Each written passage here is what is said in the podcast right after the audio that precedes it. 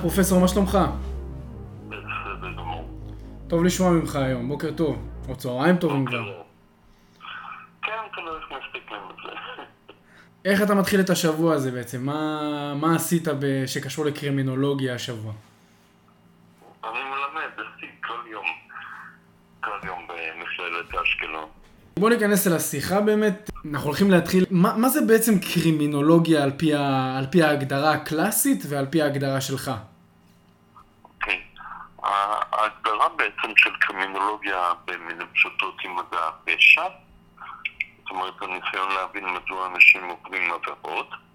אה, הגדרות יותר אה, חכמות אומרות אה, שקרימינולוגיה עוסקת בחקיקת חוקים, אכיפת חוקים והענשת עבריינים.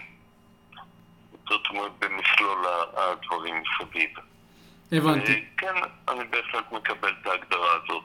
בוא נאמר ככה, חוק הוא הצהרה חברתית, מי זה המחוקק? 120 חברי כנסת, שברובם הגדול אפילו לא נמצאים בזמן אה, חקיקת חוקים. אה, הם מצביעים על חוקים בהתאם לאינטרסים של הציבור שאותו הם מייצגים, ולכאורה אנחנו קוראים לזה חוק כאילו זה דבר שהוא בהכרח משותף לכולנו. חוק מייצג בעיניי הרבה פעמים אמירה חברתית אה, ולאו דווקא רצון להעניש. זאת אומרת, עד 80, 1985 היה בארץ חוק נגד הומוסקסואליות, כולל ענישה. היועץ המשפטי לממשלה אמר, אל תאכפו את החוק הזה. זאת אומרת, הכנסת אמרה את דברה, אבל אף אחד לא מתכוון באמת להעניש הומוסקסואלים. זאת אומרת, זאת הצהרה לגבי ההיבטים המוסריים של החברה. אה, אה, למשל מצחיק אותי כשאומרים יש להחמיר את הענישה אה, בדרך חקיקה. החקיקה היא מספיק חמורה, בתי משפט לא מפעילים את מלוא העונש שהם יכולים בחוק. זאת אומרת, החוק קיים, השאלה עד כמה אנחנו ותרנים או קשוחים, נגיד ככה. ואתה חושב שמערכת המשפט בארץ אה, היא באמת, אה, אפשר להגיד בגרשיים, רחמנית מדי? אה, קודם כל, מערכת המשפט, כדי לייצר איזשהו איזון אה, בין רחמנות לקשיחות, אה, קבע תקנה, תיקון לחוק 113, אם לא טוען, לחוק הפלילי, שבעצם מדבר על רף ענישה, מה הרף הראוי לענישה? בין מינימום מסוים למקסימום מסוים, כאשר מקרים שחורגים מאותו טווח למטה או למעלה, בית המשפט אה, יבוא וינמק. אבל בעצם השאיפה הייתה ליצור אחידות בענישה, ואת זה אני מאוד מקבל, כדי ש... אה, סלפס, פוליטיקאים, אנשי, אנשים בעלי כוח כלכלי, דתי ואחר, לא ייהנו מענישה קלה יותר. עכשיו, אה, להגיד שענישה קלה או קשיחה, אה, חשוב לזכור שהיום רוב, רוב התיקים הפליליים נסגרים בהסדרי טיעון ולא במשפט עם הוכחות. כי אחרת המערכת המשפטית שלנו תקרוס, היא לא מסוגלת לטפל בכל המקרים האלה, ולכן הפרקליטות סוגרת הסדרי טיעון עם הנאשמים עורכי דינם על עבירה פחות חמורה, על ענישה פחות חמורה, מביאים את זה לבית המשפט רק כאישור, בעצם כחותמת גומי, בתי המשפט יכחישו את זה, אני מיד אסביר, ובזה זה נגמר, זאת אומרת, לא השופט מחליט על העונש, אלא בעיקר ההסדר עם הפרקליטות. עכשיו, למה אני אומר שהשופטים התקוממו? כי זכותו של שופט לא לקבל הסדר טיעון. ביום ששופט לא יקבל הסדרי טיעון, יפסיקו הסדרי הטיעון והשופטים יצטרכו להתמודד עם מסה של תיקים שהם לא יוכלו לעמוד בה. אוקיי? זאת אומרת שיש כאן איזושהי בעיה, בעיה אה, לא לוגיסטית, אבל אה, בעיה של, אה, של כוח אדם בפרקליטות וב, ובמערכת המשפט? בעיקר בבתי המשפט. בעיקר מערכת המשפט. בואו נזכור שפעם להיות שופט פלילי היה דבר מאוד מכובד. אה, טענו שהוא מרוויח הרבה כסף, יחסית ליכולת השתכרותו וכולי וכולי. היום מי, זה, מי אלה השופטים הפליליים? אה, עורכי דין פליליים בעברם, שיכולים היו להרוויח גם 100 אלף דולר בחודש, זאת אומרת הרבה יותר מכל שופט, שהיום הם לא זוכים, לא רק לא זוכים לכבוד, אלא עלולים להיות מאוימים על ידי העולם התחתון, וחייהם לא חיים, והם עובדים מאוד קשה ומאוד בלחץ, זאת אומרת, זה לא מקצוע שהוא כבר מושך אנשים כמו פעם. דבר שני, כמות התיקים עולה כל הזמן, כי המשטרה מקבלת תקציבים, האוכלוסייה גדלה, ולכן יש יותר עבודה.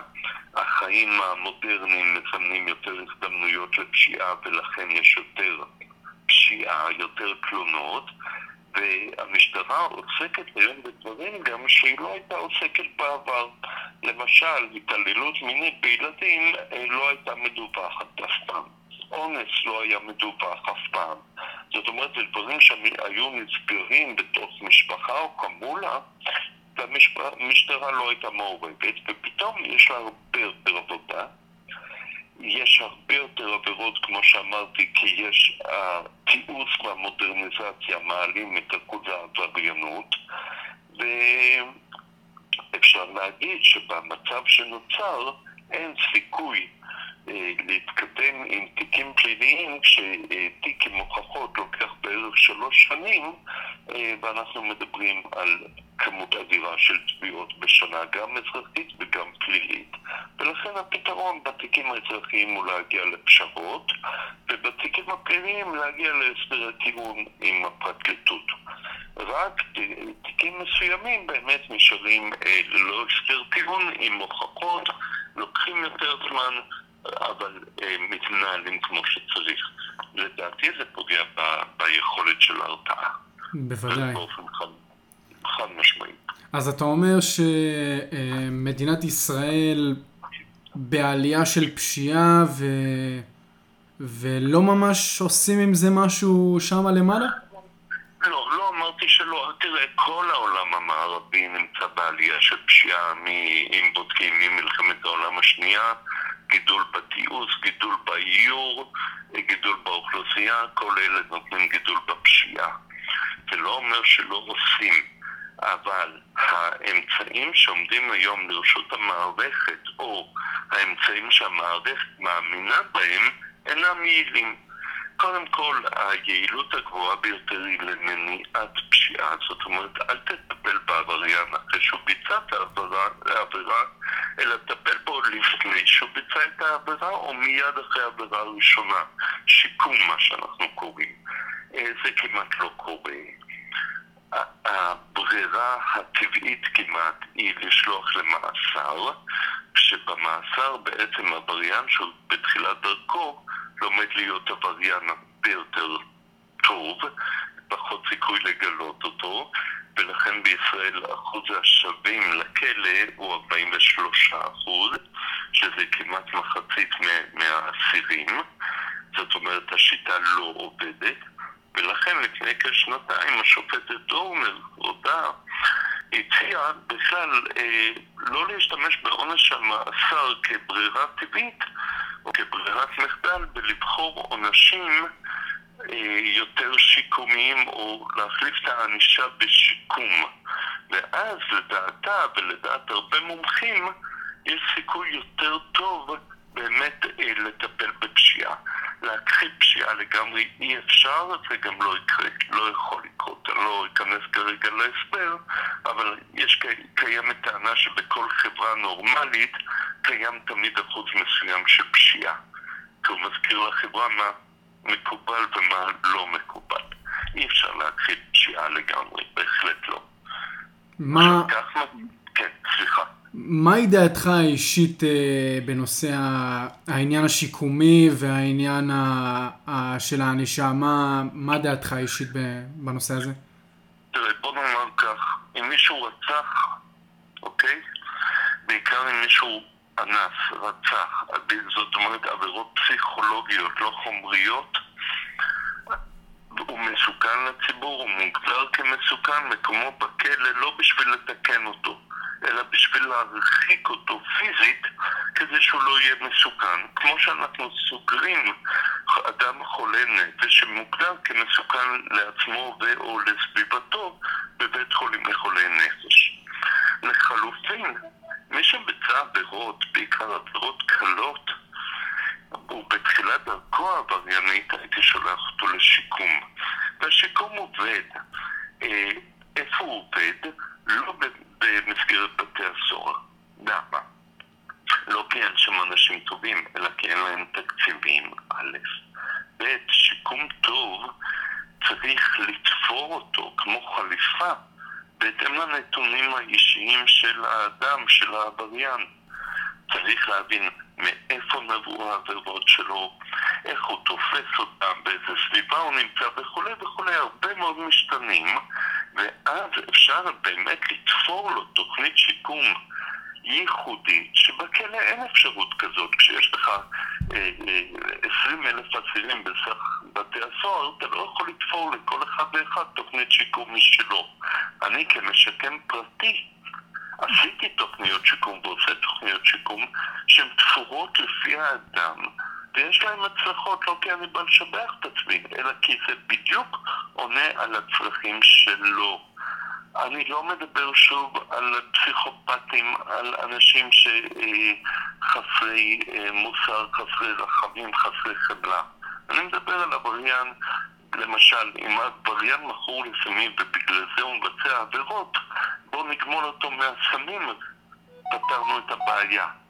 אם אדם ביצע עבירה חומרית כי הוא חושב שזה כסף קל וטוב, בואו נחנך אותו שעדיף להזיע ולהרוויח כסף בכבוד מאשר אה, לגנוב, אוקיי? יש אפשרות כזו. אבל שוב, האמצעים שמוקדשים לזה והאמצעים שמוקדשים למניעת עבריינות הם מאוד מאוד קטנים כי זה לא מעניין פוליטיקאים, לא יעזור. לא מעניין. ו... אז אתה בעד אה, רפורמציה בעצם, רפורמציה של uh, בתי הסוהר. תראה, אה, שוב, אין לי שום טענה נגד שב"ס, שב"ס עובד בתנאים לא נורמליים. כי הוא עובד גם עם אסירים עבריינים, גם עם אסירים ביטחוניים, במתקנים שרובם, על פי דוח הסנגוריה הציבורית, לא ראויים למגורי אדם, בתנאים מאוד מאוד קשים. עכשיו, תחשוב על סוהר. סוהר זה לא דמות הסדיסט שאנחנו רואים באיזה סרט אמריקאי. סוהר זה אדם שהשתחרר מהצבא, אה, רואה בזה איזושהי שליחות, צריך לעשות קורס סוהרים שלוקח תשעה חודשים, זה לא צחוק. כשהוא מתקדם זה עוד קורסים, זה עוד השקעה, זה לימודים, וזאת שגרה סיזיפית שוחקת מאוד, שלפעמים אתה עושה משמרת, אתה הופך לאסיר ל-24 שעות, 48 שעות, וזה לא קל. זה מקצוע מאוד מאוד קשה, שאין לו בעצם שום, אף פעם לא הייתה לו גם שום, אה, נקרא לזה, אהדה ציבורית. גם שוטרים לא נהנים מהאהדה ציבורית ועושים תפקיד שאני לא מקנא בהם, אוקיי? אבל לחלופין, קל מאוד להפוך את מקצוע הסוהר למקצוע אטרקטיבי. איפה הדוגמה שיש לנו? קח את אה, אה, מג"ב. מג"ב נחשב לאורך שנים כיחידה עלובה בצבא או במשטרה, סליחה אם מישהו נפגע, אה, של ערפים שגויסו כדי לתת מכות לערבים. זה היה הדימוי של, של, של אה, אה, מג"ב. כשהתחילו הפיגועים, בעיקר בירושלים, ואנשי מג"ב היו הראשונים שחתרו למגע ונפצעו ונהרגו, כולל בנות, תסתכל היום כמה אנשים רוצים להתגייס למג"ב, כולל בנות, זה לא יאומן. זה הפך ליחידה המובחרת ביותר בצה"ל, ו/או במשטרה הכחולה, שבעצם היא זוכה להערכה מאוד גבוהה. אז קל מאוד לשנות גישה גם לסוהרים, גם לשוטרים. זאת אומרת, תעצים את התפקיד שלהם, תעלה להם שכר, תן להם תנאים טובים. אה, הרי אנחנו שונאים שוטרים, זה נורא להגיד, כן? שוטר התנועה הוא, סליחה, מניאק. הוא רוצה לדפוק אותנו, הוא רוצה לתת לנו למלא מכסות. מה אנחנו לא שומעים? הוא בסך הכל ממלא את תפקידו, אוקיי? אבל אנחנו לא אוהבים שוטרים. עכשיו, מה הוא אשם? הוא מקבל משכורת נמוכה, אין לו שעות נוספות גם אם האריכו לו את המשמרת, הוא אמור למנוע גם חדירת מחבלים וגם לשמור על הסדר הציבורי. אה, השוטר בשטח בדרגה הנמוכה ביותר חלה עליו הסמכות הגדולה ביותר, הם עובדים בתנאים לא נורמליים. עכשיו, אה, אני רוצה סוהר טוב, בבית סוהר זה סוהר שגם יודע להטיל משמעת, אבל גם יודע, אה, לא אגיד להתחבר לאסירים, אבל לא להיות המפקד הקשוח שאנחנו מכירים מהטירונות. זה לא עובד. אלא להסתכל על האסירים כבני אדם, גם אם מה שהם עשו מעורר בנו חלחלה, כדי שאחר כך אותו אסיר שיצא מהכלא יישאר בן אדם ואפילו ירצה אולי להיות נורמטיבי. אבל כשיש סוהרים שרואים בהם אה, חלאות המין האנושי באסירים ופועלים נגדם, אה, לא נקבל את, האסיר שרוצה לתקן את דרכיו, וזה מעבר לכל, כל מבנה, אני לא יכול להספיק לדבר על זה, כל מבנה אה, בתי הסוהר בעולם בנוי כך שבעצם זה הופך לבית, לבית ספר ללמידה, והאסיר נתון במלכודת בין חברת הסוהרים ומה שמצופה ממנו לחברת האסירים ומה שמצופה ממנו. אז הסיכוי שלו שם להשתקם שואף לאפס. כי אם הוא מתחיל להתחבר לסוהרים ורוצה למצוא חן ועומד בדרישות, אז הוא בוגר מבחינת האסירים, ולהפך. זאת אומרת, זה בעייתי בכל דרך. הבנתי. ויש אה, שני אה, אה, סוגי פשיעה שאני לא יודע, שאני באמת רוצה לשאול אותך לגביהם, אם שווה להכניס אותם לבית סוהר ברגע, לאחר שהם ביצעו עבירה. יש את עניין הסמים, ואני לא מדבר על בן אדם מסומם שתקף מישהו ש... וכולי וכולי, על לגליזציה. ואני אה, רואה גם אנשים שעשו עבירות מס, נגיד כמו אימא של אה, בר רפאלי. זה נראה לי הזוי להכניס אנשים כאלה ל... אני באמת חושב שיש הרבה מאוד אה, סוגי פשעים שהם לא באמת פוגעים בנפש האדם, שאולי לא שווה להכניס אותם לבית סוהר, אולי שווה אה, להטיל עליהם איזשהו קנס כבד, או, או לא, לא ניכנס ללגליזציה, או שניכנס לזה אחרי זה, אבל יש באמת הרבה מאוד פשעים שהם לא פגעו באיזשהו אדם או בקניין, ואולי לא שווה להכניס אותם בכלל לבית סוהר. אוקיי, okay, אז בוא, בוא אני אתחיל דווקא מהעבירות הכלכליות. הן לא פוגעות באדם, הן פוגעות בכולנו. כי אם המדינה, ולא משנה איזו ממשלה זו, בונה על איקס הכנסה ממיסים, ואיש עסקים עמיד מעלים מיסים בסכומים גבוהים, כולנו הפסדנו. הוא לא פגע, כמו בעבירת אלימות, בפרט אחר, הוא פגע בעצם במדינה כולה. זה א', ב', אם האנשים האלה לא יענשו אותו אדם שביצע עבירת, אה, הלך מכות ברחוב עם מישהו אחר ונכנס לכלא, ירגיש מרומה. למה? המעמד הגבוה זוכה להטבות, ואילו אני, מה עשיתי? הלכתי מכות, אותי זורקים לכלא, אוקיי? עכשיו, זאת אומרת, יש גם מה שנקרא אה, למען יראו וייראו. כי אה, ציפי רפאלי, ואני לא רוצה דווקא להתייחס לזה, סליחה אליה, אבל אנשים שמעלימים מס פוגעים בכולנו, כי בוא נחשוב רגע דווקא בצורה אה, מוחשית. בוא נחשוב על זה שיש לנו 750 אלף ילדים מתחת לקו העוני, שאין להם אפילו ארוחה חמה ביום. בוא ניקח רק 2 מיליון אה, מיליון ש"ח שהועלמו ממיסים, ונתרגם אותם רגע לכמות הארוחות החמות שיכולנו לתת לילדים האלה. ברור שזה לא אחד לאחד, אבל אם אנחנו מסתכלים על זה בצורה הזאת, זה פתאום מקבל פרופורציות אחרות לגמרי, נכון? זאת אומרת, זה לא... בסדר, מה היא עשתה? שתשלם קנס. אבל סליחה, קודם כל עברת לחוק, מגיע לך עונש מעבר לכופר, מעבר לקנס. אם אתה רוצה, אפשר לדבר על כופר, זאת אומרת, כל עבירת מס, על פי סכום העלמה, תגבה מאותו אדם אה, אה, עמלה או קנס מסוים לטובת המדינה. בוודאי. אבל, אבל שוב, למי שיש כסף, אתה יודע, להוציא עוד כסף זה לא עונש.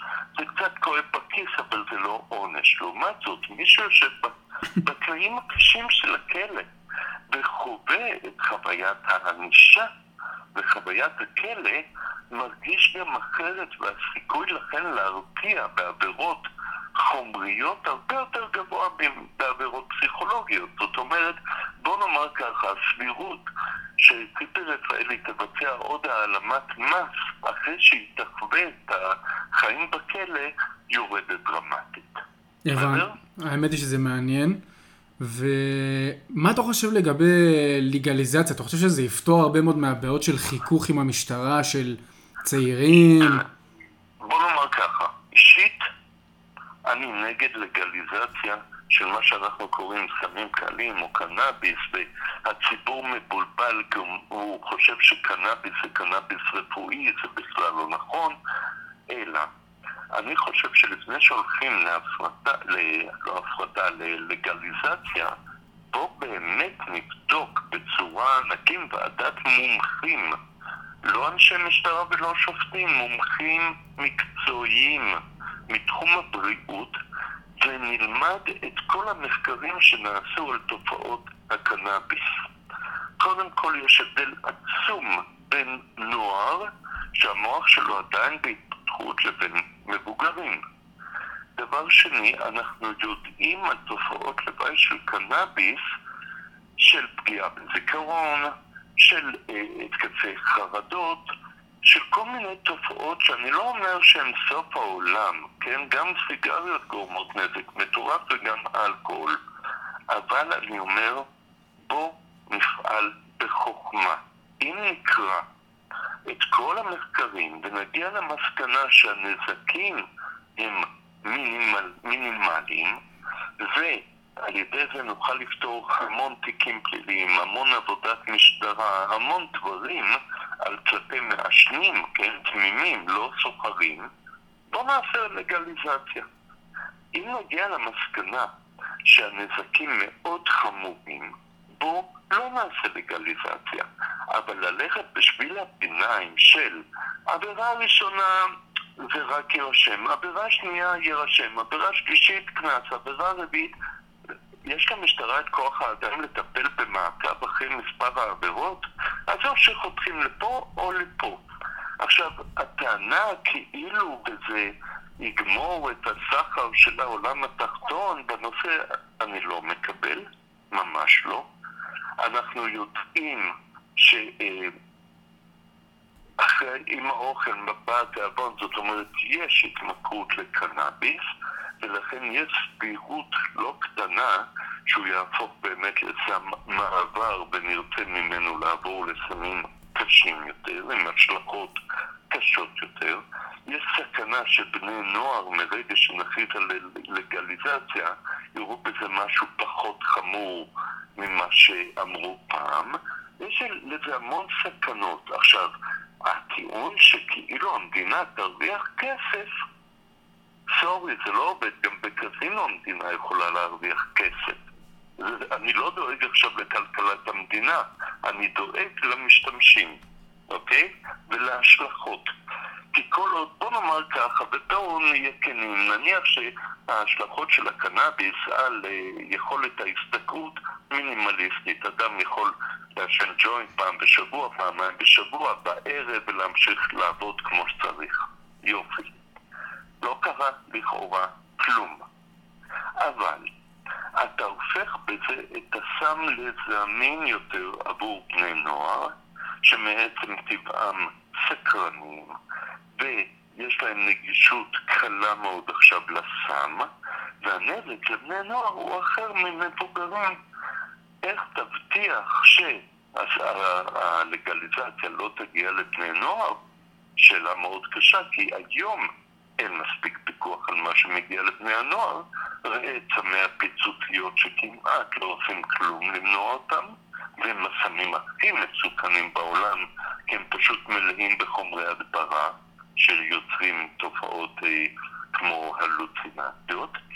יש היום שימוש, אגב, אני לא יודע אם שמעת, במקום גז מזגנים, ילדים קונים קצפת ומשתמשים בגז שיש בתוך המכל שיטיס את הקצפת כדי לנשום אותו וזה ממסגל אותם. כן, אני עובד כ...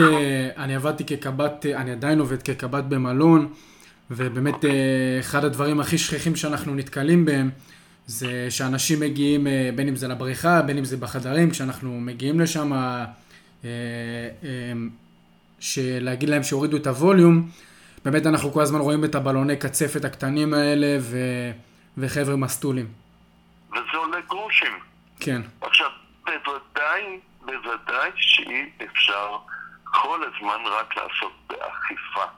כי כל עוד יהיה ביקוש, יהיה היצע. ולכן צריך לעסוק בהסברה. עכשיו, בואו נראה, אני לא רוצה להאריך בדברים, אבל תחשוב היום שילד בבית ספר אה, יכול לקבל הסברה ברמה עדכנית מהמשטרה שעושה מבצעים כאלה, או שהוא מקבל הסברה של תוכנית שנבנתה לפני 30 שנה, מי שמעביר אותה בכלל לא מעורה בתחום הסמים, זאת המחנכת או היועצת שמזמן לא קיבלה אה, השתלמות, והיא לא יודעת על, בכלל על איזה סמים מדובר, קטמין, מה זה, מי יודע? בודדים יודעים מה עושה קטמין שהוא שם במסיבות במקום אקסטזי, ויש לו השלכות איומות, אוקיי? אתה יכול אה, להסביר אה, חלק מההשלכות? בקצרה. קטמין, אני נפגשתי עם אדם אה, צעיר, בחור צעיר בצבא, קטמין יכול לגרום לזה שאתה בעצם תאבד התמצאות, דיסוציאציה מלאה במרחב, זאת אומרת, הוא לקח את האוטו, הוא נהג, עצר בתחנת דלק, הוא הרגיש שהוא לא מסוגל לנהוג יותר, הוא לא יודע איפה הוא. הוא ניגש למתדלק ושאל אותו איפה אני, אומר לו אתה בתחנת דלק, אומר לא, אבל מקום, אומר לו מה אתה עושה צחוק? הוא לא ידע איפה הוא. היו צריכים לשלוח את ההורים שלו להביא אותו פיזית כי הוא לא יכל לתפקד. עכשיו, זה, זה הסם שמחליף את האקסטזי, אחת ההשלכות שלו, שוב, לא תמיד זה קורה, היא התנהגות אלימה. אותו אדם למחרת ביקש מאבא שלו את האוטו, אבא סירב, אוקיי? הוא לקח את התמין והתחיל לשבור את המכונית המשפחתית עם פטיש. חלקים חלקים במשך שעות, אוקיי? ישנם התקפי חרדה, התקפי פאניקה שאנשים לא מודעים להם. אה, כך לדוגמה באקסטזי.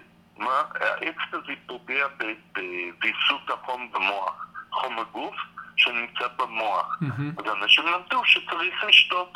יופי. אבל מה הם עושים? במקום לשתות מים, שותים אלכוהול ומעלים את ההשפעה של האקסטזי.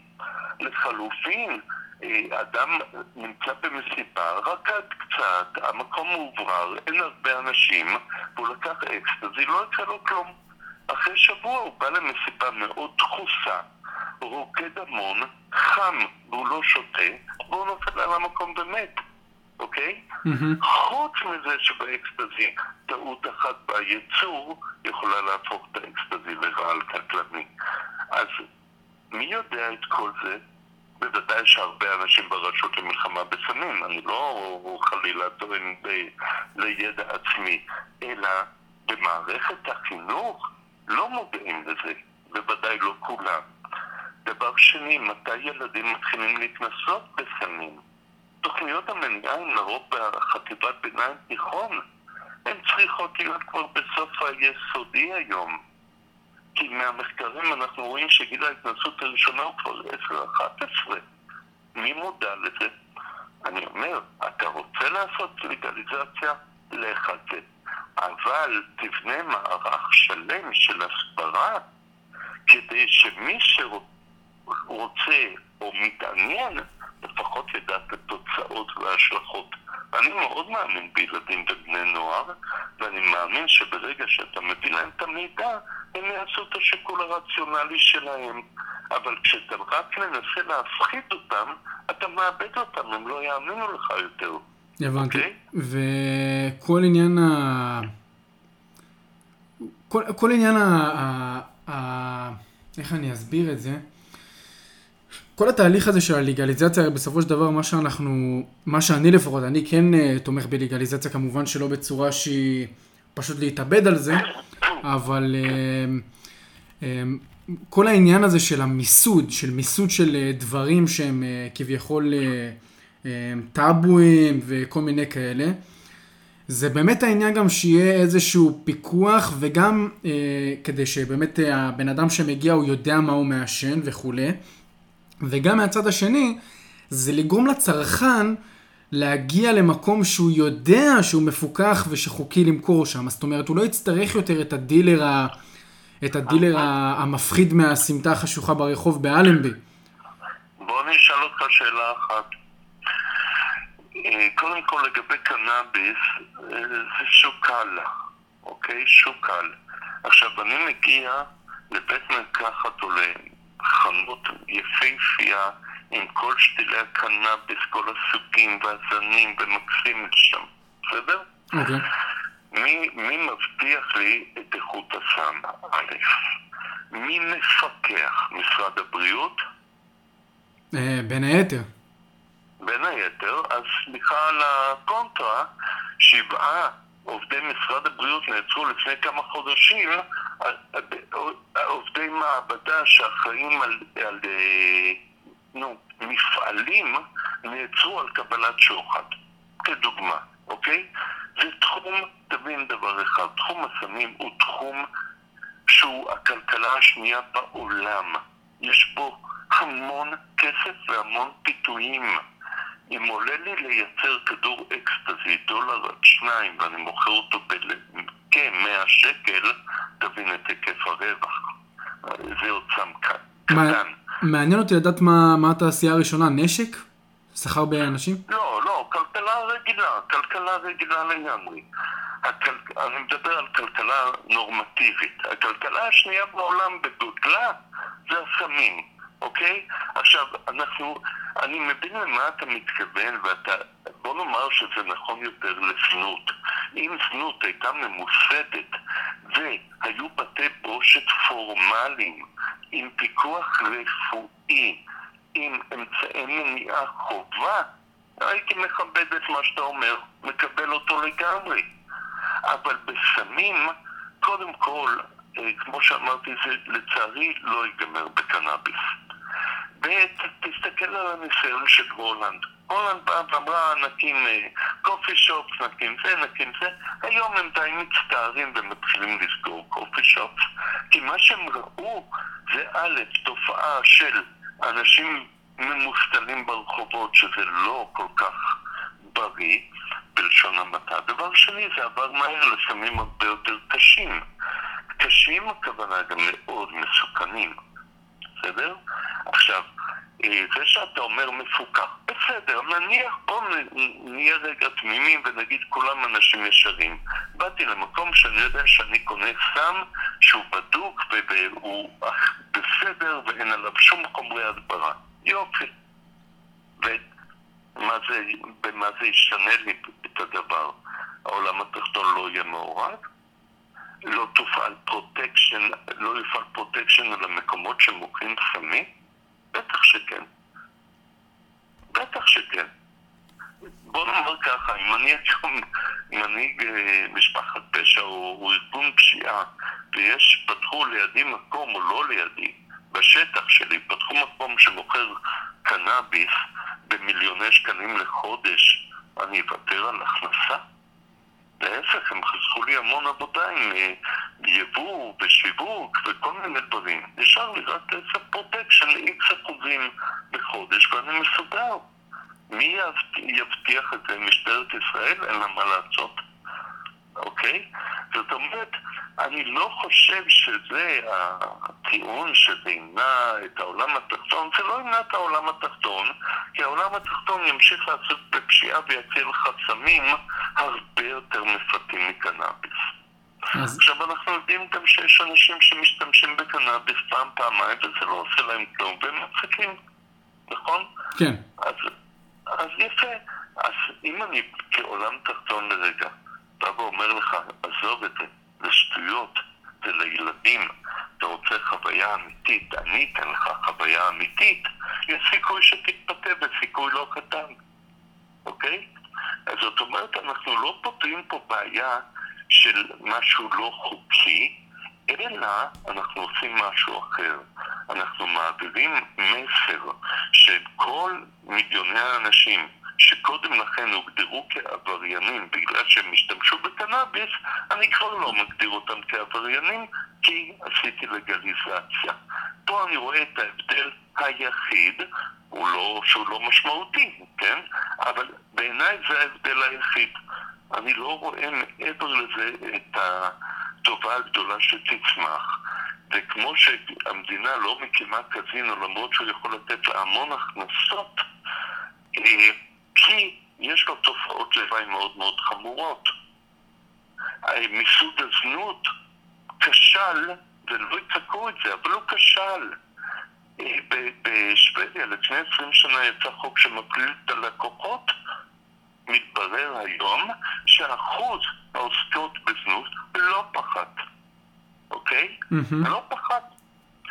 עכשיו, נכון הוא, אני מסכים בדבר אחד, יש איזשהו פטרנליזם של המדינה שבאה ואומרת, אני יודעת מה טוב בשבילך. וקנאביס לא טוב בשבילך. ואני בא ושואל, סליחה, ואלכוהול טוב בשבילי? ופה נכנס עניין פוליטי. כי הבלו, המס על ייבוא האלכוהול הוא הרבה יותר גדול מזה של סיגריות, והמדינה לא רוצה להפסיד את ההכנסה הזאת. אז למה אלכוהול הוא חוקי? למה על אלכוהול עד לפני כמה שנים לא הייתה שום אזהרה? אנחנו יודעים מה נזכי האלכוהול. אתה מבין? כן. ברגע שאין קו אחיד, שקוף, אמיתי, אתה מאבד אמון ושואל את עצמך מה האינטרס שמאחורי. ואני לא פרנואיד, אבל אלכוהול מסוכן בעיניי לא פחות מקנאביס. אני חושב שאתה... מי אני שאני אגיד לך שאתה צודק, כן, אבל זה, זה גם הוכיח את עצמו ב... בארצות הברית, כשהיה את הפרויבישן. אלכוהול גורם לתאונות דרכים ומעלה אלימות ומוריד עכבות, יש לו המון תופעות לוואי נוראיות.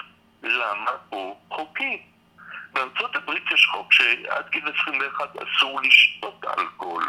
אז אצלנו באו ואמרו, עד גיל איקס לא מוכרים לילד אלכוהול, נו באמת. כן, אז הוא לא מכר, לא, אז הוא ביקש ממישהו, מעובר אורח, תקנה לי בקבוק. זהו. או יש לו בבית. אז אני אומר, זה בדיוק, אלה הם בדיוק הקטעים שהם חסרי שקיפות, חסרי אה, עקביות, והם מאוד מקוממים, כי אם אתה אוסר קנאביס, תאסור אלכוהול באותה מידה, באמת, באותה מידה. ובזה אני מסכים. אבל אלכוהול נחשב ללגיטימי כי באים ואומרים, הוא משמש לקידוש. סליחה, יין לקידוש זה לא אה, וודקה 60-70 אחוז, או לא אה, וויסקי, אוקיי? כן. אבל אה, יש פה קו שהוא מושפע מאינטרסים כלכליים, וברגע שזאת ההשפעה, אני מאבד אמון בטיעונים האחרים. ו... לא הבנתי, ואתה לא חושב שה... זאת אומרת, אם אנחנו הולכים עכשיו ל... בוא נניח לקו קיצוני לפה, קיצוני לפה, הכל חוקי, או הכל לא חוקי. אתה לא חושב שתקופת הפרויבישן בשנות ה-20, תקופת היובש באמת בארצות הברית, אה, תקופת היובש בארצות הברית, אני, אני שואל, אנחנו לא, לא, לא צריך ללמוד מזה לקח ולהבין שזה לא עובד? זה לא עובד כשאתה אומר לאנשים לעשות את זה לא חוקיים? כי האנשים שנכנסים לשם... לא רק שזה לא עובד, אלא התקופת יובש העלתה את הסחר השחור. בדיוק. באלכוהול. זאת אומרת, היא פתחה שוק אדיר לעולם הפשע האמריקאי לגדול, כי זה אסור. עכשיו, אני לא אה, אהפוך כל דבר למותר כי אני פה כאן משוק שחור, כן? אבל אה, אני חושב שבאופן טבעי כשאנחנו אוסרים משהו ולא באים ומסבירים כמו שצריך מדוע זה נאסר, אז זה הופך ליותר אטרקטיבי. אין ספק. אין ספק. זהו. סליחה שאני רק רוצה לזכור... לא, לא, בוודאי, בוודאי. אחת, אחת התופעות שבעיניי מגוחכות, שאנחנו באים ונלחמים באלימות שמוצגת בטלוויזיה ודורשים שיהיה כתוב לאיזה גיל מתאימה הסדרה או הסרט, אבל התוכנית הכי אלימה בטלוויזיה נמצאת בשעה שמונה והיא מותרת לכל גיל. היא נקראת חדשות היום. יש שם אלימות נגד נשים, יש שם מלחמות, יש שם רצח, יש שם ריב בין אנשים באולפן ובכנסת, יש את כל סוגי האלימות, אבל היא מותרת תחת הטייטל חדשות. זה לא משפיע על ילדים הרבה יותר? ועוד אמיתי? בטח שכן.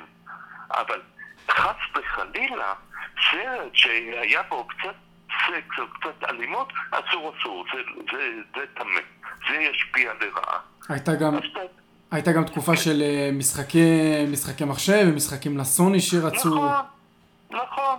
אה, ואגב, עשו מיליון מחקרים על משחקי המחשב, ועדיין, נכון, יש השפעה מסוימת, אבל היא לא באה יש מאין. צריך שתהיה אישיות מסוימת כדי שזה ישפיע. ודבר שני, לפעמים כשאתה בא, אתה מאוד עצבני, דווקא משחק מחשב יכול לשחרר לך בצורה לגיטימית את הכעס. מול הדמויות שרצות על המסך, ואתה לא מתרגם אותן אוטומטית לדמויות ברחוב. נכון, מי שכבר יש לו אישיות אלימה ותוסיף לו עוד גירוי אלים, הוא יהיה יותר אלים. אבל אני אומר, אה, לטעון ששומו שמיים, אנחנו הורסים את הנוער בזה שהוא ראה סרט עם שתי יריות, ובשמונה בערב הוא רואה אה, איך מישהו עורפים את ראשו, אז אני לא יודע מה יותר אה, מסוכן לאותו נער. כן. באמת. באמת אה, דיברנו רגע שנייה אחת על אה, משחקי מחשב, באמת בארצות הברית אה, ניסו, גם דונלד טראמפ, נשיא ארצות הברית, אמר שיש איזשהו קשר כנראה ודאי, והוא האשים את עניין משחקי המחשב ומשחקי הסוני האלימים, לכל התופעות של ירי המוני שם, רצח המוני. בן אדם נכנס לוולמרט עם, עם נשק ומתחיל לירות בכולם. זו תופעה שהיא... זה ממש לא נכון. ממש לא נכון, כי עם כל הכבוד לדונלד טראמפ ואין לי, אה, אין לי בגלל שהוא מעודד שנאה בין אנשים. אה, רצח המוני בכלל לא קשור בעיניי לשום משחק מחשב, אלא הוא קשור אצל ילדים לתופעות של אה, הפרעות נפש קשות. אצל מבוגרים גם קשור, 20 אחוז אה, אלה שיורים ללא הבחנה הם חולי נפש, אבל 80 אחוז לא חולי נפש. יש להם איזושהי הפרעה, אבל הם יודעים להבדיל בין טוב ורע, וזה לא נובע ממשחקי מחשב, זה נובע בכלל מ... זה, זה שיעור בפני עצמו, הרצאה בפני עצמה, זה נובע מהרצון להרגיש איזו שליטה על החיים, ורגע של תהילה, ומה שדונלד טראמפ עושה בנאומים שלו, הוא בעצם מלבה שנאה בין לבנים לשחורים, שהביטוי שלה אגב כן בא לידי ביטוי בזה שאנחנו רואים תמונה של שוטר לוחץ על צוואר של עצור, והעצור אומר לו אני לא יכול לנשום, וזה לא עצור שעוד שנייה יברח או יפעיל אה, חגורת נפץ, והשוטר ממשיך באדישות ללחוץ על צווארו עד שהוא מת, אוקיי? אז בוא נאמר, מה יותר משפיע? משחק מחשב שמישהו יורה, או מה שאנחנו רואים מול העיניים, שאדם כאילו חסר רגש בגלל שמי שמולו הוא בעל צבע עור אחר, אוקיי? ושים לב שמשחקי המחשב כמעט ולא הכניסו את נושא הגזע. אתה לא רואה, אני פחות בקיא, אבל לא, לא רואים כמעט משחק שבו השחורים או הלבנים נלחמים זה בזה, אוקיי? כן, אני... תקן אותי אם אני טועה, כי הם בדיוק התרחקו מהנושא הזה, כי לא זאת מטרתם. אבל כשאתה רואה אדם יורה ללא הבחנה בקניון בארצות הברית, זה לא בגלל משחק מחשב, זה כל האישיות שלו, זה אהבה לנשק בגיל צעיר וכולי וכולי וכולי. הירי בבתי ספר בארצות הברית, אגב, הוא לא ירי בלי הבחנה, זו טעות. יום לפני שאותו ילד מחליט שהוא עושה את המעשה, הוא מעלה ברשתות החברתיות לחברים של הודעה אל תגיעו מחר, אוקיי? Mm-hmm. ומכין צילומים, ואף אחד לא מלשין כמובן, והוא בא למחרת והוא לא יורה בכולם. לא, הוא מדלג על ילדים או על ילדות שנתפסים בעיניו ככן אמפתיים אליו, ככן נחמדים קצת כי הם שאלו אותו מה שלמה, אוקיי? זאת אומרת, הוא יודע מה הוא עושה והוא מבחין בין טוב לרע. אז זה לא בגלל שהוא ראה משחק מחשב קודם. עכשיו, כדי שסרט, סדרה או משחק מחשב יגרמו לאדם להיות אלים, חייב להיות בו גרעין של אלימות. אין יש מאין, אוקיי? זה מעצים אלימות קיימת. אבל רוב הילדים הם לא אלימים. אז זה שהם ראו בטלוויזיה תוכנית, הם לא רוצים החוצה ומתחילים לרצוח בלי הכרה. בסדר? אבל כשאתה מטיף לציבור כמנהיג על הסתה כנגד אה, קבוצה אחרת באוכלוסייה, אז כן, המעריצים של אותו מנהיג עלולים לפגוע בקבוצה השנייה, בדיוק כמו שהיה בארצות הברית בשנות ה-70, שעוד לא היו משחקי מחשב, שמשפחת מנסון, מה שנקרא, כן. אה, פגעה בלבנים. וניסתה לצייר כאילו הפגיעה נעשתה על ידי שחורים ועל ידי זה לעורר מהומות גזעיות. ולא היו משחקי מחשב, איזה פתק. ורצח המוני לא התחיל עם משחקי המחשב, הוא התחיל הרבה קודם. זה לא שייך לזה בכלל. כן, אה, למי ש... שוב, כן. סליחה, לא, בבקשה, תסיים את הנקודה שלך. לא, רציתי רק להגיד שכל דבר, ספר, סרט, סדרה, משחק, שנופלות על אישיות אלימה מלכתחילה, היא מעצימה אותה, כן. לעומת זאת, אם היא נופלת על אישיות שאיננה אלימה, היא לא תייצר אלימות. וזה צריך לזכור. הבנתי. אה, רק מי שמהמאזינים, עכשיו אני מדבר אליהם, למי שמתעניין, זה לכנופיה של צ'ארלס מנסון אה, התכוונו, ולדעתי. הכנופיה שלו גם אחראית לרצח של איזה ש... של שחקנית הוליווד. שרון טייט? כן, אני ממליץ לאנשים לקרוא את זה, זה, עם כמה שזה אכזרי ונוראי, זה דווקא מאוד מעניין. ונראה לי שזה באמת כל המהות של קרימינולוגיה, לא? להבין את המניעים, להבין את ה... את כל... נכון, בהחלט כן. אה, בוא נאמר ככה, אה, הניסיון, כמו שבאנגלית מתרגמים את זה, כן, ועשו על זה סדרות, הניסיון להיכנס למוח של העבריין כדי לפענח את הרצח. נגיד ככה, אם אתה יודע מה, מה הניע אותו, או למשל אני יכול להגיד לך שאנס סדרתי, אם תלך, לה, אם, אם אתה היום שוטר ומתייעץ איתי, אני אגיד לך לאמצעי אחסון האלקטרונים שלו, אתה תמצא שם תמונות. ואתה תמצא תמונות, כי הוא אוהב להנציח את עצמו ברגע הזה, הוא אוהב להתגאות בזה, אפילו בעיני עצמו, ולכן אה, ש... זה משפט מסוכן, כי אם אני אומר אני נכנס למוחו של הרוצח, זאת אומרת יש בי את הגרעין של רוצח וזה לא נכון. אבל אם אני מנסה להבין לא להזדהות, אלא להבין מה מניע את הרוצח, אני אוכל גם להניח מה הוא יעשה אחר כך. או מבין כמה חשודים לזהות מי הוא הרוצח. כן, אה, זה החלק המרתק ביותר, לנסות להבין מה מניע. עכשיו, לפעמים... כן, סליחה.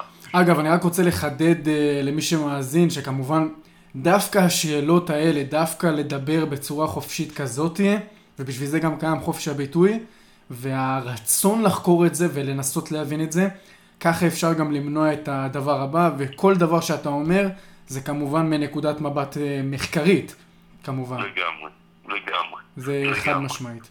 אז אה, בואו באמת ניכנס רגע לפסיכולוג של אה, רוצח סדרתי. בואו ניכנס רגע לעניין שנקרא אה, אה, פרופילאות. כי זה אחד הנושאים שקמו עליו המון סדרות טלוויזיה, CSI וכולי וכולי, ואיך שלפי נטז הדם הם יודעים וכולי וכולי, בסדר? אני יכול להגיד לך, אחרי שקראתי לא מעט ספרים בנושא, כולל ביקורות, שיש בעיה גדולה מאוד בפרופילאות, והראשונה שבהן היא שפרופיילרים מנסים להתאים את המציאות לתיאוריה, ולא את התיאוריה למציאות. זאת אומרת, אה, אני תמיד אומר לסטודנטים שלי, אם אתה בא עכשיו למיון ואין קורונה, נעזוב רגע קורונה, ומתלונן על כאב גרון, צינון, כאב ראש וחום, וכואב לי באצבע הקטנה של הרגל, הרופא די כועס עליך. כי קלקלת לו את ההסתכלות דרך הקופסה. ההסתכלות דרך הקופסה היא שאתה מצונן. עכשיו, מה פתאום הכנסת לו את האצבע הקטנה של הרגל? אני מוכן לחתום ש-99% מהרופאים יגידו, יש לך שפעת, והעניין של האצבע של הרגל זה עניין נפרד ולא שייך. כי זה מטלטל לו. עד שתתקל ברופא שאולי פעם למד את כל המחלות הנדירות ומיד ידליק לאור אדום והוא יגיד כן, זו מחלה נדירה כזו וכזו וייתן לך טיפול. עכשיו, בוא נאמר ככה, לרוצחים, בעיקר רוצחים סדרתיים, יש במה, שבבמה הזאת הם מביימים את הקורבן, זאת אומרת, הם יכולים להניח אותה ערומה בתנוחה מאוד לא מכבדת, או שהם ילבישו אותה אחרי אונס, יושיבו אותה ויקפידו שלא יראו אה, מילימטר של אור מגופה. ישמרו על כבודה. זה שייך לאישיות של הרוצח בלבד.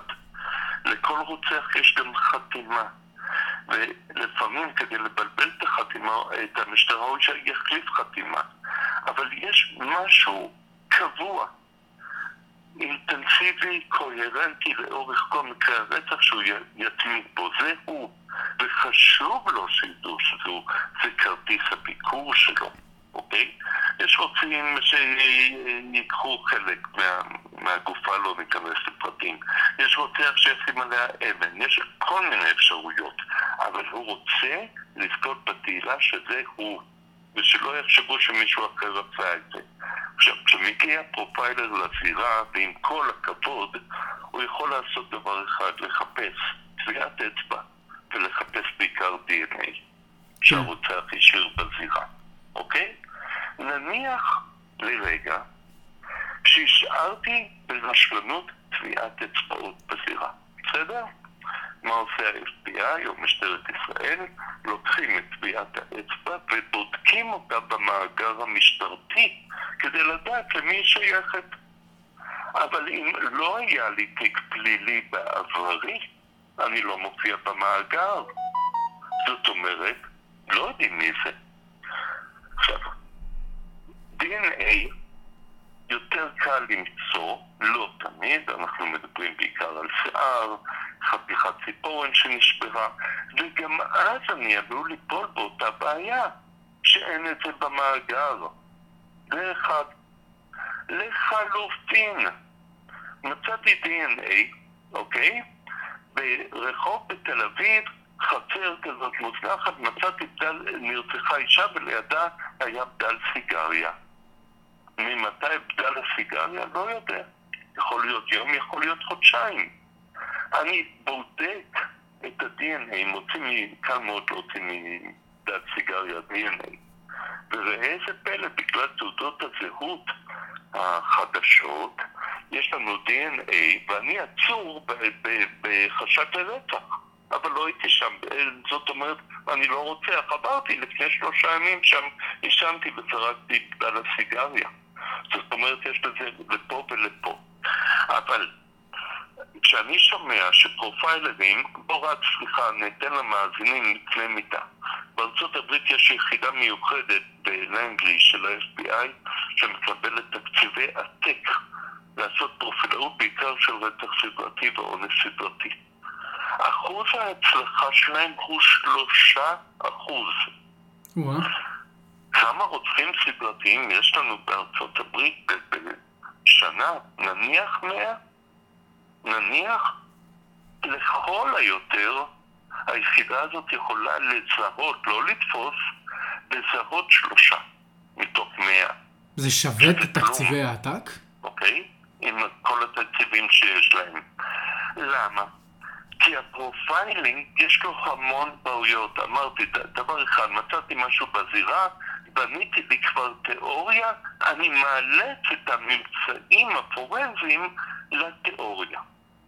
דבר שני, אתן לך דוגמה, מצאו עובדה שהמרחק בין שתי גופות הרחוקות ביותר של רוצח סדרתי מהווה קוטר של מעגל שאיפשהו בו יימצא הרוצח כי הוא לא אוהב להתרחק מביתו או ממקום עבודתו.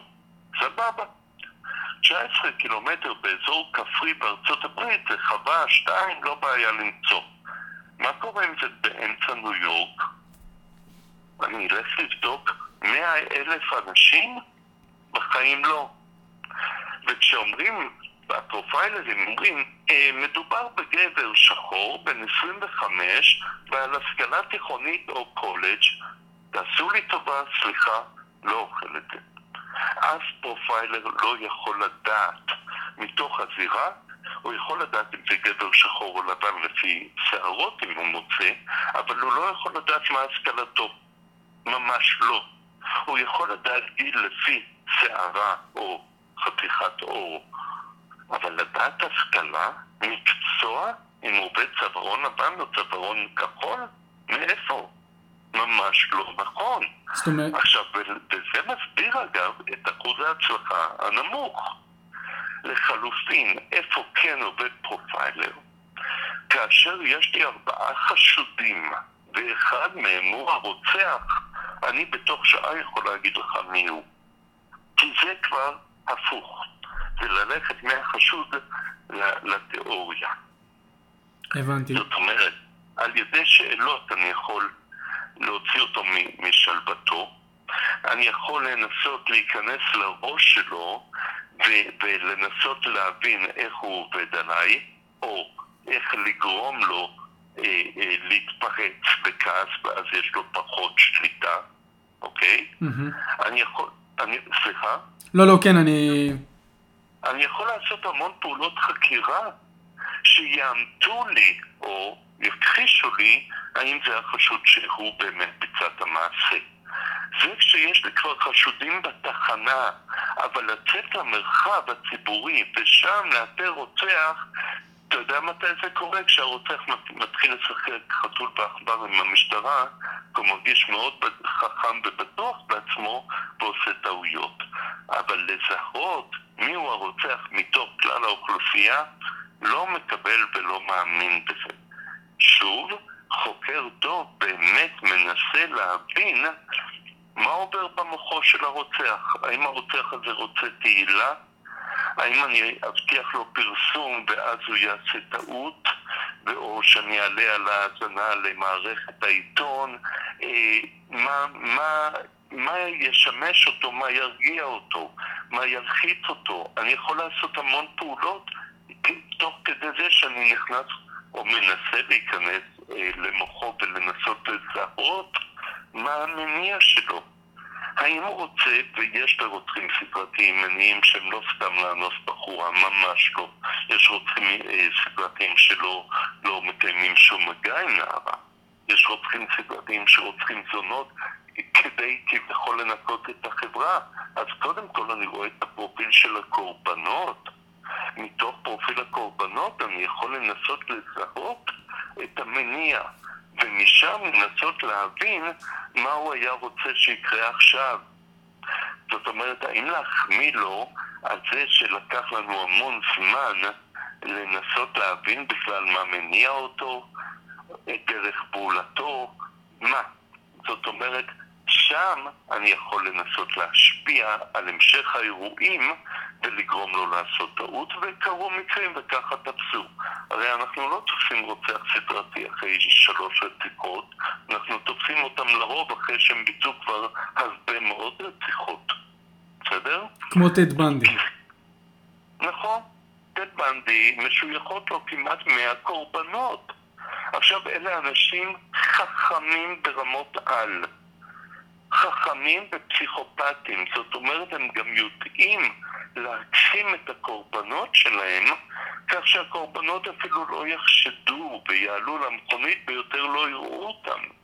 הוא לא פעל בכוח כדי להעלות מישהי לרכב שלו. זה תמיד היה שכנוע ברמות המתוחכמות ביותר. הוא הלך בערב עם ערימת ספרים בקמפוס, שם לעצמו גבס על הרגל, רואה שתי סטודנטיות שהוא רצה אחת מהן, והוא שאל האם תוכלי לעזור לי עם הספרים עד האוטו, והיא הסתכלה בחשש, והוא אמר, איזה אידיוט אני הייתי צריך להבין שאת חוששת, גבר זר, לילה, וכולי וכולי, וממש דיבר בשפתה. וגרם לה להזדהות איתו, והוא אמר לה, את רואה את האוטו פה בקצה הרחוב, זה האוטו שלי, ואני עם גבס, אני לא יכול לרוץ, והוא הוריד ממנה את החששות עד שהסכימה ללכת איתו, ושנייה לפני שהם הגיעו לאוטו הוא שם לה אתר באף והרדים אותה, אוקיי? אז, אז, וזה יכול להיות בעצם, נוסף לכל, כל אחד, איך אומרים, הדלת מה, השכן מהדלת ממול, מי יחשוד בו? וזה התחכום הגדול שלהם, ולכן גם כל כך קשה למצוא אותם, וזה לא ישנה אם ייתנו עוד תקציבים או לא, אלא זה תלוי בשיטות שאנחנו מאמצים לנו לפרופיילינג, וכמו שאמרתי, הביקורות הכי קשות על הפרופיילינג זה שאנחנו יצרנו לנו תיאוריה, מה המניעים, מה דרך הפעולה וכולי וכולי, ועכשיו אנחנו מנסים להתאים לתיאוריה הזאת את הממצאים. אגב, הטעויות הגדולות ביותר בשיפוט, כמו אה, משפט זדורוב, אה, אה, עמוס פרנס, היו בדיוק המקרים האלה כשאנחנו מנסים להתאים את הרוצח לזירה גם אם הוא לא הרוצח. אם, אני שמח שנכנסת לעניין עם אה, אה, רומן זדורוב, בו, לפחות מנקודת המבט שלי, שאני לא איזה חוקר, אבל רואים לפי כל ההוכחות, לפי הצילום, לפי השחזור במצלמות, שזה לא יכול להיות הוא. זה לא יכול להיות הוא. בוודאי. אני, אה, טוב, מהיום הראשון שהייתה מסיבת עיתונאים, ברגע שהייתה מסיבת עיתונאים, אמרתי את זה עמוס ברנס פעם שנייה. כי אה, בואו נחשוב דבר כזה, נרצחת נערה בתוך בית ספר והמדינה מזועזעת. הלך אצל המשטרה הוא, תסגרו את התיק הזה ומהר. ואז באופן כמעט טבעי, ואני לא בא להצדיק, אני כועס מאוד, מחפשים את האדם הכי במרכאות כפולות ומכופלות טמבל, שנוכל להפיל עליו את התיק. אין למשטרה, לפרקליטות היום בעצם ראייה פורנזית אחת שתוכיח שזה הוא או קושרת אותו. הסכין העידה אה, סגנית מנהל המכון לרפואה משפטית, אה, דוקטור פלומן, שאני מעריץ את היושר שלה, העידה נגד הפרקליטות שזה לא הסכין.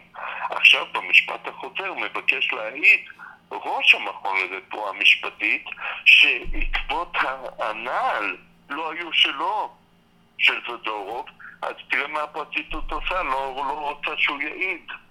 זאת אומרת, אין בידי הפרקליטות היום מלבד ההודעה שלו שום דבר. עכשיו, אחרי מקרה ברנס, קבע בית המשפט שבמקרה של רצח, הודעת הנאשם איננה מספיקה, חייבת להיות ראייה פורנזית, מוחשית. עכשיו, קל מאוד להוציא הודעה מאדם. אם אני היום מגיע סתם, אני ממציא, ליוון, תפסו בתיק שלי סמים, יושב שם ישראלי במעצר איתי, והם מתחילים להתחבר, הוא אומר לי, תקשיב, ביוון הם לא סולחים על דבר אחד, אם אתה לא מודה. אם אתה מודה ומבקש סליחה, מיד משחררים אותך לארץ. וככה הם תופסים אותך. אני מאמין לו, לא? כן. טבעי. אז אני מודה וחוטף 20 שנה. ואני, עכשיו תבין, מי המדובב שלו? עבריין. שיושב איתו בתא, וכנגד התמליל מובטח לו שקיצור בעונש או מחיקת תיק לעבריין. שזה אוקיי. ביזיון. דבר שני, הוא מתואם עם המשטרה, זאת אומרת, העדות שלו איננה ישרה ואיננה קבילה מכל סיבה שהיא. וג' אני אומר, הודאה איננה מספיקה. השחזור היה גרוע. הם עלו במעלית, זדור בא לצאת, אמרו לו, זה לא בקומה הזאת. אוקיי? טענו שהוא שרף את החולצה ולא נכון. כל דבר שהיה בשחזור ובראיות לא קיים במציאות. ולכן, במקום לבוא ולהגיד, פשענו, חטאנו כלפיך, סליחה, אנחנו מזכים אותך מכל אשמה, הפרקליטות מסתגרת עוד יותר מהבושה, ולכל היותר, גם אם יהיה לו משפט חוזר, תזכור מה שאני אומר, הוא לא יקבל אף פעם זיכוי מלא, אלא זיכוי מחמת הספק. ולמה זה באמת לא- קורה? איך זה הגיוני שהבן אדם הזה, שעדיין אין לו... אה, אין עליו... אה, אה, זאת אומרת, אין עליו פסק דין, אין עליו פסק דין חלוט. איך זה. הגיוני שהוא עדיין יושב ב- במעצר? לא, לא, לא, לא, לא, יש לו פסק דין חלוט. ערכאה של בית המשפט העליון קבעה שהוא אשם, עברו 45 יום, לא הוגש ערעור, זה חלוט. אבל יש מקרים שבהם מגיע לנאשם משפט חוזר, בעיקר אם נמצאה, נמצאו ראיות חדשות. פה נמצאו ראיות חדשות שאומרות, הראיות שהיו במשפט אינן ראיות קבילות, אוקיי?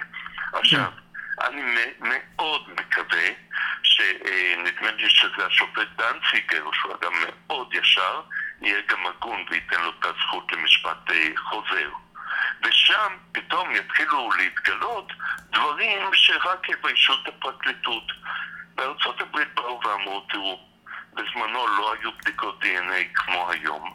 אנחנו, פרויקט החפות, מאפשרים לכל אסיר עולם או אסיר לתקופה ממושכת בעוון אונס, רצח וכדומה, הזדמנות לטהר את שמו, אם הוא טוען שהוא טהור. יגיש בדיקת DNA, נבדוק מול DNA בזירה, והם שומרים את זה שנים. אם ה-DNA מתאים, דהיינו אתה אשם, תשלם הרבה כסף קנס על הבדיקת DNA. לחלופין, אם ה-DNA שלך לא נמצא בזירה, אתה מזוכה מיד, זיכוי מוחלט, משתחרר מהכסף ומקבל פיצויים.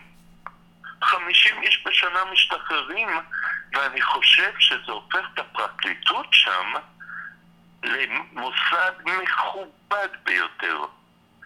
לעומת זאת, ההסתגרות וההתחברות של הפרקליטות שלנו, לצערי, פוגעת בשמה הטוב. כי נכון היה אם היא הייתה עושה ואומרת, רגע, יש בציבור אי אמון? אנחנו, אין לנו בעיה, אנחנו בטוחים בראיות שלנו, בואו ננהל משפט חוזר. הם עושים כל מאמץ שלא יהיה משפט חוזר, וזה אומר דרשני. וזה מה שחבל.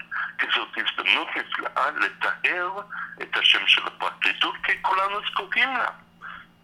אני בטוח שאתה מכיר את ה... זה מזכיר לי מאוד את הסיפור עם חן איילתי, אני בטוח שאתה מכיר את הסיפור? איזה, סליחה? את הסיפור עם אה, חן איילתי, שהוא הכיר מישהי בדרום, בדרום אה, אפריקה, והם חזרו, ויש חש... ועדיין לא יודעים מי רצח את אימא שלו. אה, כן, כן, כן. אני בטוח שאתה מכיר את הסיפור, נכון? בקיבוץ... נכון. בצפון, שכחתי איך קוראים לקיבוץ הזה, אבל... אני יודע, אני, אני לא זוכר, אבל אני יודע על מה אתה מדבר. נכון. אז זה מזכיר לי את זה מאוד, כי איך זה הגיוני שהפרקליטות לא לומדת מהטעויות שלה, שהיא פשוט מאוד קופצת למסקנות, באמת כמו שאתה אומר, מאמינה ל...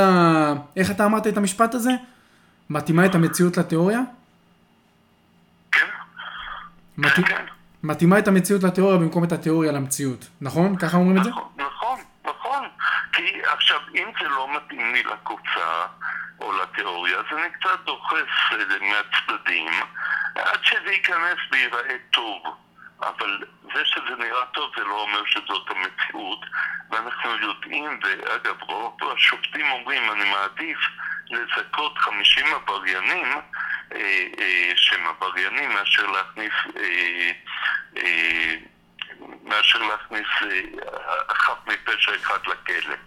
אבל צריך לעשות את זה ופה יש לפרקליטות לטעמי אה, הזדמנות פז לנקות, להתחיל דף חדש מול הציבור, והציבור חייב לתת אמון בפרקליטות. ולא רק זה, המכון לרפואה משפטית שמנוהל היום בצורה נקייה, יפה, באמת, שקופה, זה אחרי שנים שהיה את פרופסור היס שהוציא למכון שם לא טוב. אז אני אומר, בואו ננצל את ההזדמנות, ניתן גם למכון לרפואה משפטית את הכבוד שהוא ראוי לה היום, והוא ראוי לה, וגם לפרקליטות. אני גם בכלל טוען שצריך להיות עוד מכון לרפואה משפטית פרטי, שיוכל להביא אה, עדויות אחרות, ראיות אחרות. אז נעשתה המדינה, לקחה את שני הבכירים היום, שהם פתחו מכון פרטי, פיתתה אותם בצורה הגונה, אני לא אומר שלא, להיות במכון לרפואה משפטית הפורמלי. כי ידעו שהם תותחים בתחומם, ושהם אה, אה, לא יהססו להילחם בפרקליטות כשהיא טועה. אז אני אומר, בואו, אה, למצוא, למצוא לפעמים רוצח זה מאוד קשה, אבל אסור לנו להושיב בכלא אדם שהוא לא עשה את המעשה. כי אין לזה מחילה. לזה אין מחילה. אני חושב ש... ואני כל, אני בטוח כל כך במה שאני אומר, בדיוק כמו במקרה ברנס, ואני אגלה סוד ידוע גם במקרה של חנית קיקוס. לא יכול להיות שהוא, אה, לפיד, אה, מצא לכאורה בשחזור, הראה למשטרה את הבגדים שלה באתר הדודאים, ואחרי שבוע מצאו את הבגדים ליד באר שבע בכלל. חנין קיקוס? איך קראת לסיפור? חנית קיקוס. חנית קיקוס? כן, נערה בת 17 שנרצחה גם כן. והרוצח כבר השתחרר, אבל ב... לטעמם של הרבה אנשים הוא לא היה רוצח בכלל. שעוד פעם אנחנו מגיעים למבוי הסתום הזה, ל...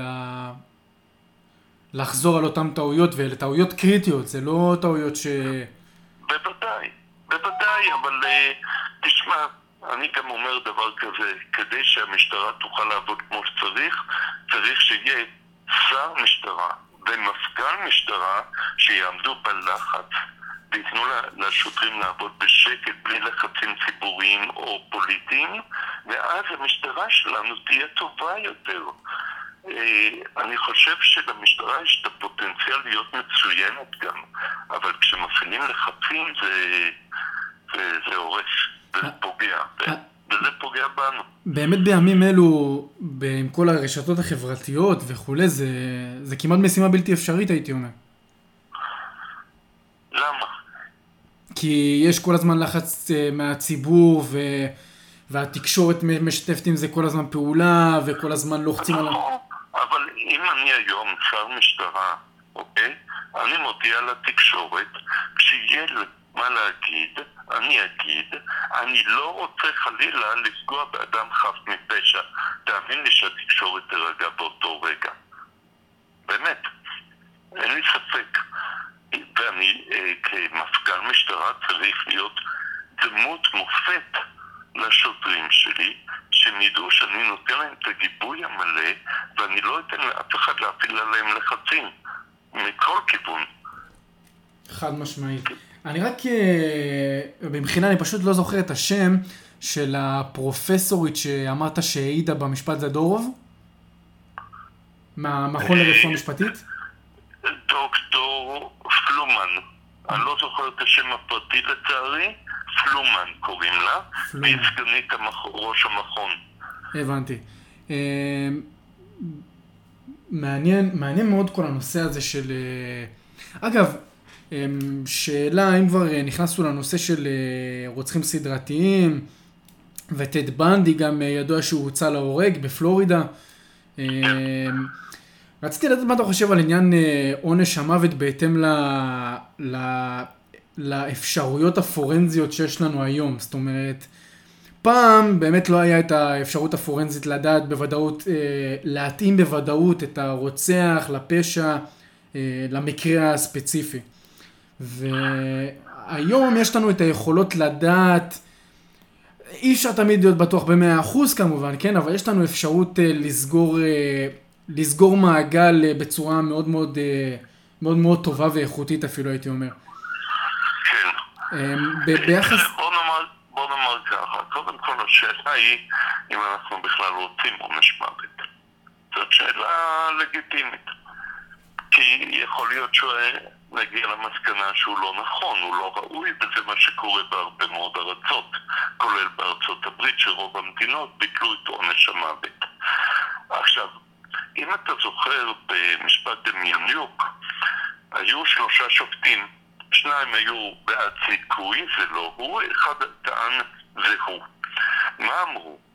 אם יש עונש מוות, אין לנו דרך אחרי זה לאפשר לאסיר לערער על גזר הדין, הוא ימות, נכון? נכון.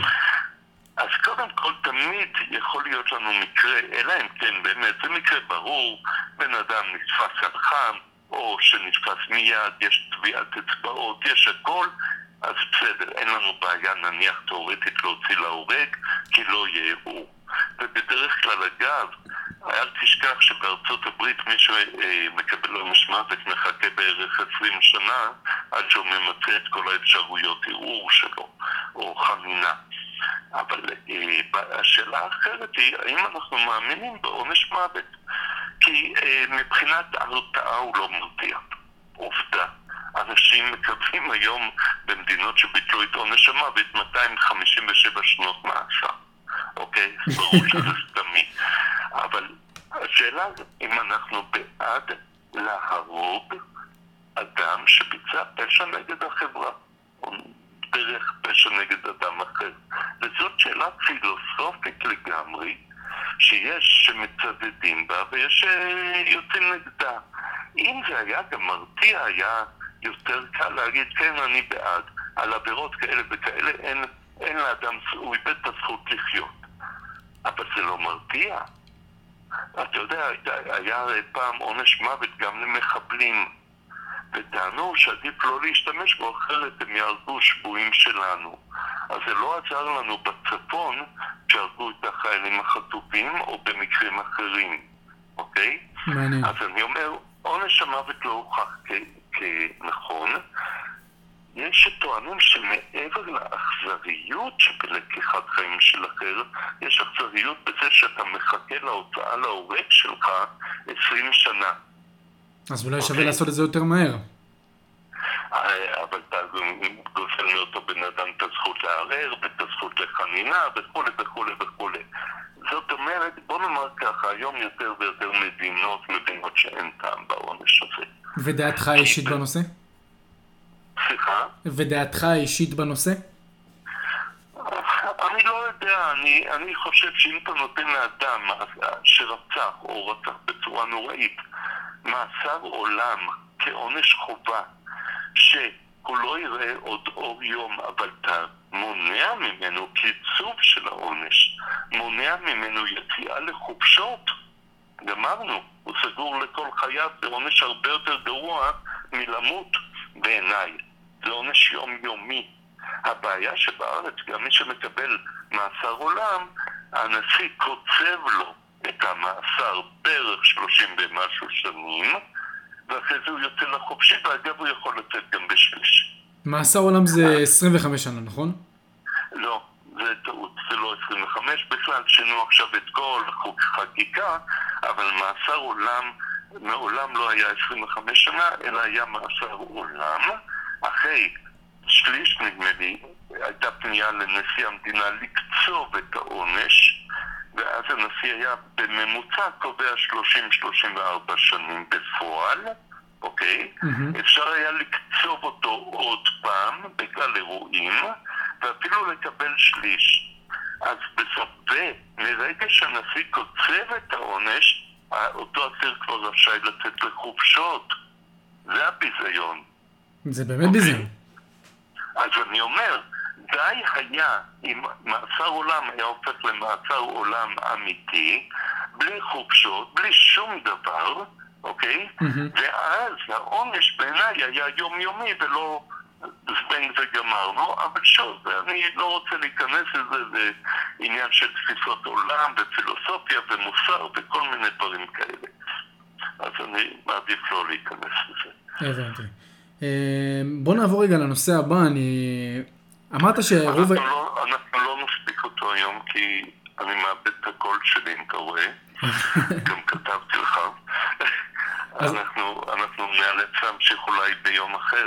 אין בעיה, אני רק ארצה, אני רק ארצה לשאול שאלה אחרונה בקשר לאחד מה, מהספרים שלך, ועם זה נסיים. אה, רצח בנות זוג בישראל, היבטים תיאורטיים ואמפיריים, זה ספר שאתה כתבת. כן, מודה. ו... ו... ובאמת, אה, עם כל ה... יש היום הרבה מאוד אה, התמקדות תקשורתית ותשומת לב של זה, אה, בנוגע למה שקורה. בשנה שעברה נרצחו 12, או לדעתי, או 12 או 14, השנה כבר נרצחו 19 אה, בנות זוג, בעיקר בגלל הקורונה לדעתי, בגלל שבני הזוג ביחד יותר. כן. באמת מה, אתה יודע, זה יכול לקרות ל... אני מניח שזה יכול לקרות לכל, לכל, אה, לרוב כמובן זה קורה עם גברים. אה, הייתי אומר אפילו שב-100% מהמקרים. אה, ו... כשבת זוג רוצחת זה בגלל הגנה עצמית בדרך כלל. הבנתי. ומה גורם לבן אדם, ושאתה יודע, שלפני, זה יכול לקרות בטווח של אה, חמש שנים, שבע שנים, שרק התחתנו, והם בדיוק עכשיו בפיק הכי טוב של החיים שלהם, ופתאום אה, פתאום יש אה, רצח בין בני זוג, לפעמים לעיני ההורים, כמו שקרה עם, ה, עם הבחור האתיופי מבת ים, שרצח את אה, אשתו, כי הוא, הוא טען לדעתי שהיא לא הכינה לו כוס קפה או משהו כזה, זה מה שאני הבנתי. תראה, זאת שאלה שהיא מאוד מורכבת, היא לא אה, ספנג, זה לא משפט, כי פעם חשבו שכל מקרי הרצח נובעים מאלימות מתמשכת. אה, אני מצאתי שרק 60% נובעים מאלימות מתמשכת ו-40% קורים כך ביום אחד בהיר, מבלי שהיו אה, תלונות קודמות, והשכנים כמובן יספרו שהם היו זוג נחמד ואף פעם לא רבו וכולי וכולי. יש דברים שקורים במוחו של גבר, שהוא לא משתף כי הוא גבר, אז הוא לא פונה לעזרה ולא משתף במצוקות, והולך עם מטענים שהולכים ומצטברים עד לרגע הפיצוץ. אנחנו יודעים על שלושה גורמים בכל העולם, כולל בישראל, העיקריים לרצח בנות זוג. הראשון זה רצון בת הזוג לעזוב, זאת אומרת להתגרש, להיפרד וכדומה. ושוב, צריך לזכור שמיעוט של גברים פועל בדרך הנוראית הזאת, אבל כשזה קורה, הגורם הראשון הוא רצון בת הזוג לעזוב, ואז אם הוא טיפוס דומיננטי ואלים, אה, היא הולכת מקלקלת לנו את כללי המשחק, אני לא מוכן לזה והוא משתה, או שזה נופל על אישיות תלותית מאוד, שמבחינה פסיכולוגית התחושה שלו זה שאם בת הזוג עוזבת, חייו נגמרו, הוא לא יוכל לחיות בלעדיה. הגורם השני זה אה, חש, חשד לבגידה מינית, שברוב המקרים מתבררת כלא נכונה. זאת אומרת, אדם נכנס לסרטים, מה שאנחנו קוראים. עכשיו, אם נאחד את הגורם הראשון והשני, אנחנו מדברים בעצם על קנאה כגורם מרכזי לרצח. ואם תשים לב בשפה, כולל בשירים, שירי האהבה והסיפורים והכל, מילת השייכות היא שלי. יפה שלי, חכמה שלי, אהובה שלי, שלי, שלי, שלי. השייכות הזאת יוצרת דומיננטיות. זאת אומרת, אהובתי כרכושי, אוקיי? כן. וזה מאפיין מאוד, זה אגב הדדי, אהוב שלי, יפה שלי, זה מאוד הדדי. זאת אומרת, גורם הקנאה זה הגורם פרטתי אותו לגורם של רצון בת הזוג לעזוב או שיש לה קשר אחר, והגורם השלישי הוא סכסוך מתמשך באמת לאורך שנים, הגשת תלונות זה כנגד זו, אלה הם שלושת הגורמים. עכשיו, גבר שאשתו הודיעה לו שהיא רוצה לעזוב אותו, יכול להגיז מיד, יכול להסתובב עם זה, והזעם בתוכו עולה ועולה ועולה, הוא לא פונה לעזרה, וזאת הבעיה, שעליה אני נלחם להקים מרכזי סיוע. לא כי הגברים הם ילדים טובים ומגיע להם פרס, אלא למנוע את הרצח הבא. גברים משחקים את המאצ'ו, אני חזק, אני לא צריך עזרה של אף אחד. אני הכי חזק. אם חלק מהגברים שרצחו היו יכולים להיעזר, לא היה רצח בעיניי, או לדעתי. לא היה. הבעיה היא שגברים לא מוכנים להודות בקושי, לא יודעים להיעזר כמו נשים, וסוחבים וסוחבים עד שהקפיץ משתחרר, ובום, יום בהיר אחד, מבלי שקרה אפילו באותו רגע משהו, המחשבות שמלוות אותו מתפוצצות והוא ירצח. אוקיי? זו פצצה מתקתקת.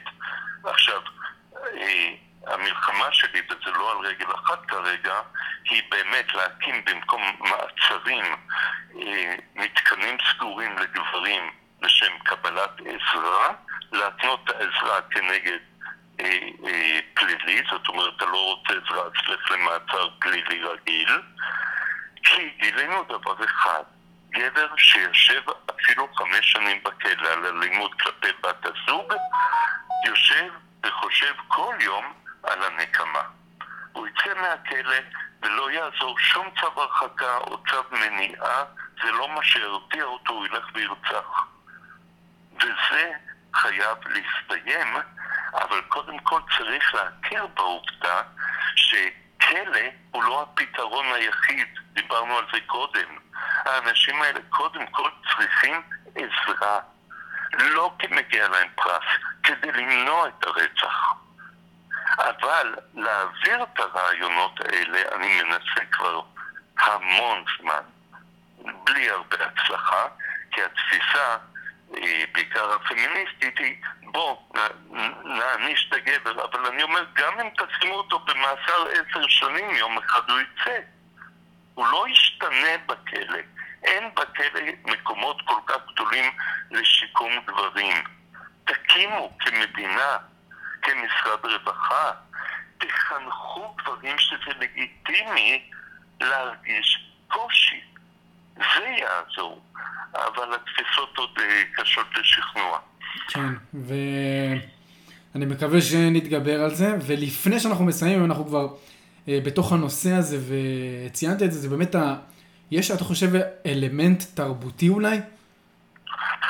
יש אלמנט תרבותי בוודאי, אנחנו רואים את זה אצל בעדה האתיופית יותר, אבל אל תשכח, ושוב, זה יהיה פשטני לדבר על זה במשפט שניים, כי העדה האתיופית עברה מהפכים אדירים, שבה אה, האישה עלתה למעלה ביחסים, והגבר נפל, זאת אומרת רוב הגברים מובטלים.